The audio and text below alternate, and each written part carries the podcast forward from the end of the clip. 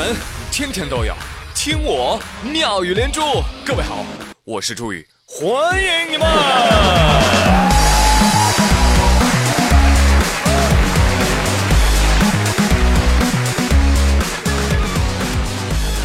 朋友们，此刻的你是坚守在工作岗位上，还是已经回家了？啊，回家啦！哼，如果你不回家，我们还是朋友。但我现在只爱跟加班的人做朋友。瞧瞧这境界！在工作的各位，你们可以说是国家栋梁本梁了。下面这个段子，我每年都要说一次。今天上班的地铁人明显少了很多，大家相视一笑，互相点头示意，但眼神坚定，因为他们知道，只有共和国最优秀的人才呀。部门最重要的岗位啊，才会在这个时候出现在车厢里啊！拖着行李箱的人羞愧的低下了头，但是没有人责备他，毕竟每个人能力有限。与其让他们继续工作，不如放他们回家过年。啊，当然了啊，有些情况我们要体谅体谅。比如说，我今天看到了一张非常火的请假条。情况说明：诸位领导，验光入职八月有余，深知公司情况及制度规章，查公司年前平稳收官之意，员工不宜于此时请假。然时值春运，出江车票难觅，父母于家待儿多日而不归。及至车票售罄，归期方定，无奈家父遂定于本月十日驱车返乡。樊哈密至兰州三千里，放任家父天命之年，以一己之力驾车，为人子所不能也。此其一。或有问焉：除夕尚有数日，何不缓缓归矣？非是不想，不能也。家中门作不幸，叔辈止于男女二人皆为重利伤骨，不至除夕不得休憩矣。祖母双居在家，难得照拂。若家父不得早归，年货无人置办，世事难协矣。是故须阖家早归，不得拖延，此其二也。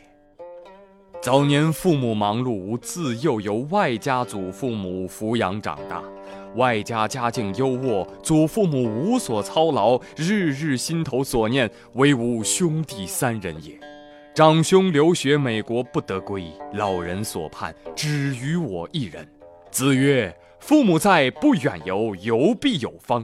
是父母且如此，又何忍于年将耄耋之老人乎？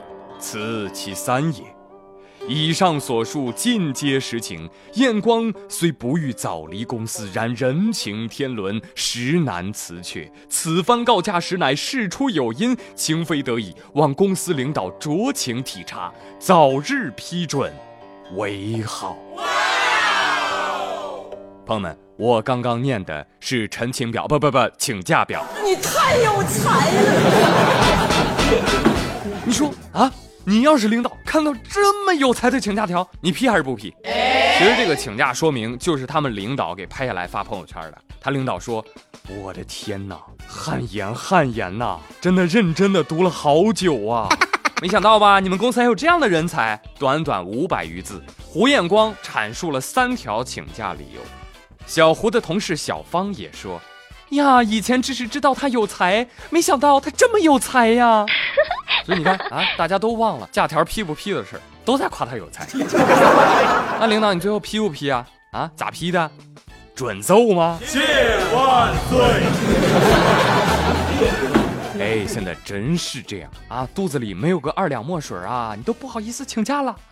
啊，这也是此时此刻我还在这里给大家嘚不嘚不嘚的原因。而且你看“验光”这个名字啊，不是配眼镜验光啊，砚台的砚。光明的光，验光啊！这一听就有一种书香门第的感觉，是不是？啊，对了，小胡，年后回来啊，注意点啊，注意点你那个同事小芳，估计呀，他对你有意思。你好，验光呢？啊，是个人才。但是能不能提拔呢？哎呀，真不好说哈。因为毕竟啊，验光你现在还不会给领导按电梯。号称全球华人第一狂人的太平洋建设创始人、江苏首富严介和，最近呢在电视上说了一段话，讲述了他发现人才的故事。这个人才在哪儿发现的呢？说是在电梯里。啊，你听听老严说的有没有道理啊？我一次到公司去上班，上班正好一一批年轻人，我，哎，他们都认识我，我认不识，啊，我估计是刚来实习的。后来，他说尹主席您好，其中一个小伙子就冲到前面开电梯，把电梯挡着，让我主席请进，我就进了嘛。完了，他们一批人都进来了，他知道我在九楼办公，他稍微按个九，然后其他人都要来按电梯，他都能挡。肢体语言呐，就都不让不让按，嗯，哎，我也在看呢，都都都不讲话。当电梯运营到运营到七楼八楼的时候，他分别按了一个五，按了一个六，用肢体语言告诉我，我们是五楼六楼的员工，您主席是九楼，让你先上，让您的时间宝贵，这是时间的优化组合嘛。二个呢，我们难得跟主席上一次梯，也让我们多跟主席多待一会儿时间。什么话都没讲，这个肢体语言告诉我，这孩子可不得了，刚大学刚毕业嘛。好的，出了电梯，我说李先生嘛，他说我姓周，你是不是刚来的员工？是是的。我到办公室第一件事打电话给人事总监，是不是刚进来？哎，是的。哦，是上海交大的学文联专业的一个湖南籍的小伙子，叫赵强。好嘞，我就说这个孩子明天就破格提拔到下面子公司去当办公室副主任，还按照三个月的试用期慢慢磨，慢慢等，等到什么时候？他二十四岁就干董事长，我做的非常好嘛。哎呀，人才人才人才啊！哎呀，我真是年纪小，没有见过世面啊！这难道不是传说当中的让领导先走吗？这位老严严总哈，有中国后代员工第一人之称啊，也不知道谁封的，看人真的很准。你说就电梯里这小伙子啊，刚毕业就这么会来事儿啊，确实很适合当办公室主任，是不是？对呀。当然，我觉得啊，拍拍领导马屁也没有什么问题，对吧？大家都拍，是吧？这个利人利己吧。但是呢，拍马屁不能损别人啊！你要说电梯里就是你们俩，你跟领导啊，你咣叽一下给领导跪下了，领导我背你上楼，是吧？这都行。但是你凭啥不让别人下电梯呢？是不是？那别人的时间就不是时间了吗？你说这家伙以后公司要都是这样下电梯的话。那像我这种底层员工哈，一天天的啊，啥也不用干了，就早上来上班，往电梯里咔一站，是吧？等领导都下完，哎，我正好就是吃午饭了。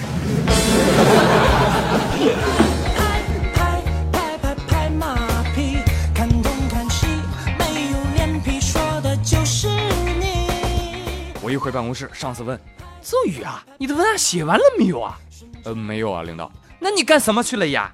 呃，我我我去给大领导按电梯了，啊，行啊，你行，明天啊，你就去电梯里工作吧，你。而且我觉得哈，你身为一个主席是吧，严主席，你们公司居然没有专门的电梯给你做，这难道不是后勤部门的失职吗？所以呢，这些老总啊，嘴里吐露出来的话，你听一乐呵就行了啊，相信十分之一就得了啊。哎，反正我是相信这老总确实是坐电梯了，剩下的事儿我都不相信。你先不说上海交大有没有文秘专业啊，什么这个年轻人二十四岁就该当董事长，这样的年轻人怎么能当董事长呢？对呀，严总当董事长的应该是您的儿子，对不对？所以呢，收音机前不会按电梯的小伙伴们啊，也不也不要太泄气，好吧？呃，记住以下的冷知识。关键时刻，你就能让领导下不来台。领导，你知道世界第一高峰珠穆朗玛呀？那你知道第二高峰是什么吗？领导，你知道世界第一长河是尼罗河？那你知道第二长河是什么吗？领导，你知道世界第一深的海沟是什么？马里亚纳海沟。那第二海沟是什么呢？